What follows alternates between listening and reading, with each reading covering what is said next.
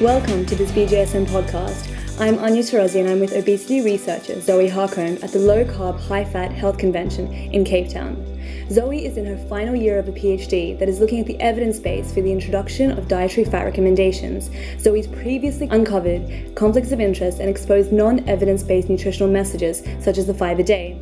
In this podcast, we'll hear why Zoe challenges current dietary advice, what she proposes should be in our diet, and we'll find out what Zoe's call to action is. Welcome, Zoe. Thank you very much for having me. You challenged the dietary fat guidelines given to almost 300 million people in the US and the UK. Could you explain your study and its conclusions? Absolutely. So, I was working with a team out of the University of West of Scotland, primarily with a couple of colleagues elsewhere. And what we wanted to do was to go back to imagine that we had been there at the time the dietary fat guidelines were introduced to see what the evidence base would be. And grade one evidence is when you do a meta analysis and systematic review of randomized controlled trials. So we did that and found that there were six randomized controlled trials, or six actual interventions available to the American Committee in 1977, and then a further one available to the UK Committee in 1983, which was the Woodhill study.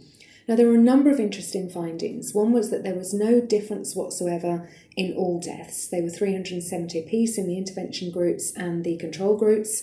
There was no statistically significant difference in coronary heart disease deaths. And the relative risks that we were establishing were around 0.99, as close to the line of no effect um, as was possible. Now, we found some other interesting things. One was that only about 2,500 men had been studied.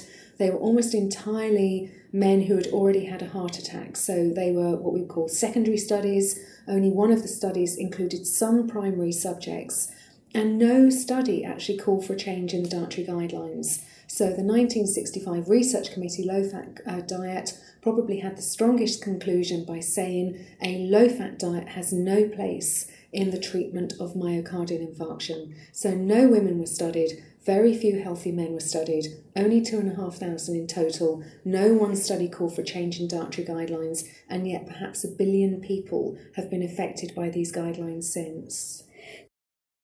These, the national food guidelines are faulty. How do you think they should be can be altered, or what do you think we should eat?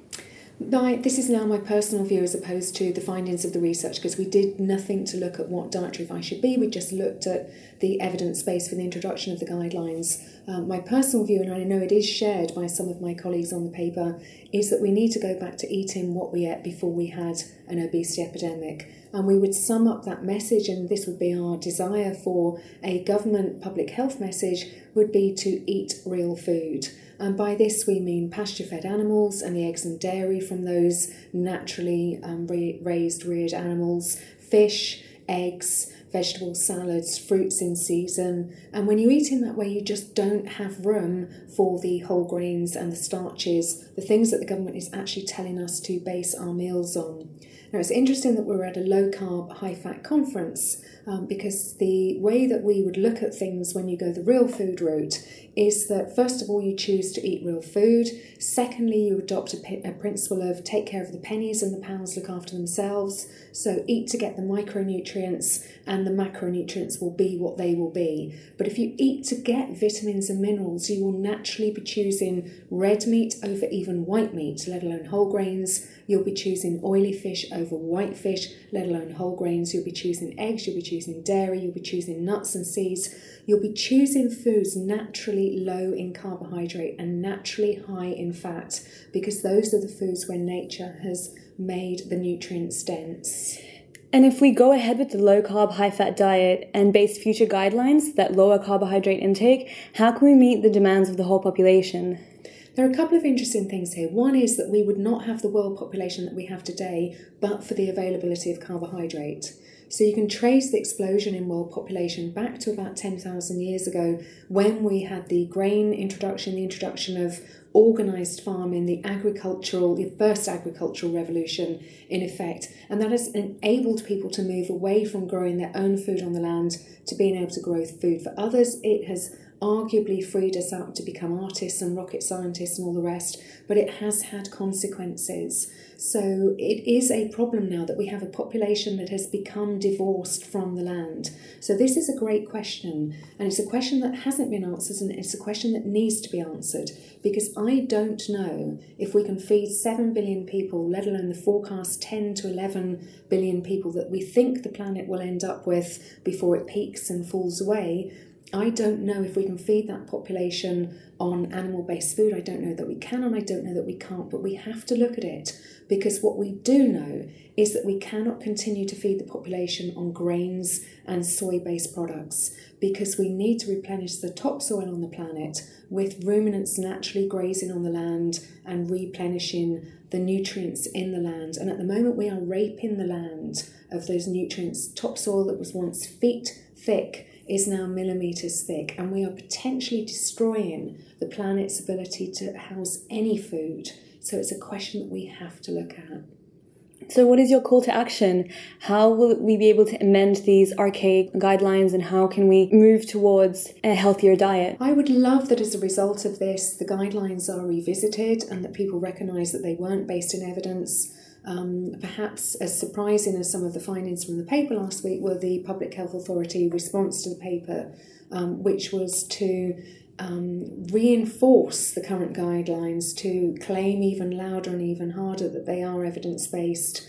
Um, and to just repeat the messages rather than looking upon this um, with the openness and honesty that public health authorities should to say, does it tell us anything new? Does it tell us that we need to relook at our guidelines. Um, to people at this conference, it absolutely does. And to our astonishment, to the public health bodies, it isn't delivering that message. So we think that it's going to be much more of a bottom up revolution rather than a top down change in guidance, um, which is disappointing, but it's the reality of what we're seeing and what is likely to continue until the public health authorities are prepared to open up to the possibility of having got things wrong. So it's up to the public to sort of promote this as well.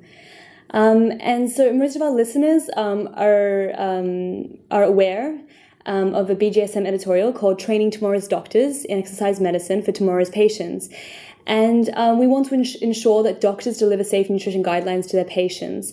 This, this editorial proposes a module for teaching medical students on how to prescribe physical activity for chronic diseases and surgical care, surgical care. Is there something similar that's provided in, in nutrition?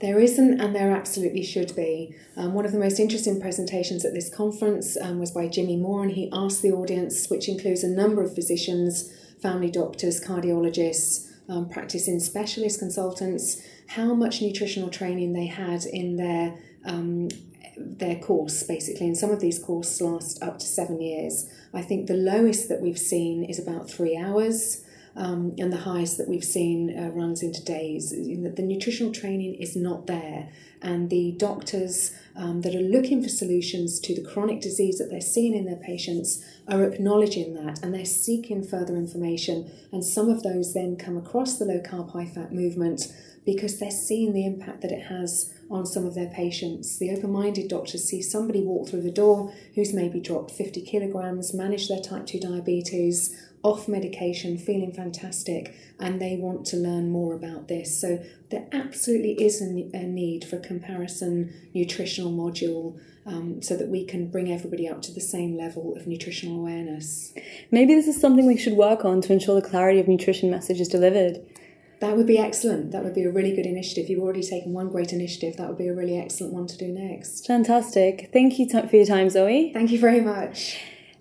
You've been listening to a BJSM podcast with Zoe Harcombe and Dietary Fat Recommendations. I will put a link to Zoe's uh, study in, um, in the BMJ Open Heart um, in the description of the podcast.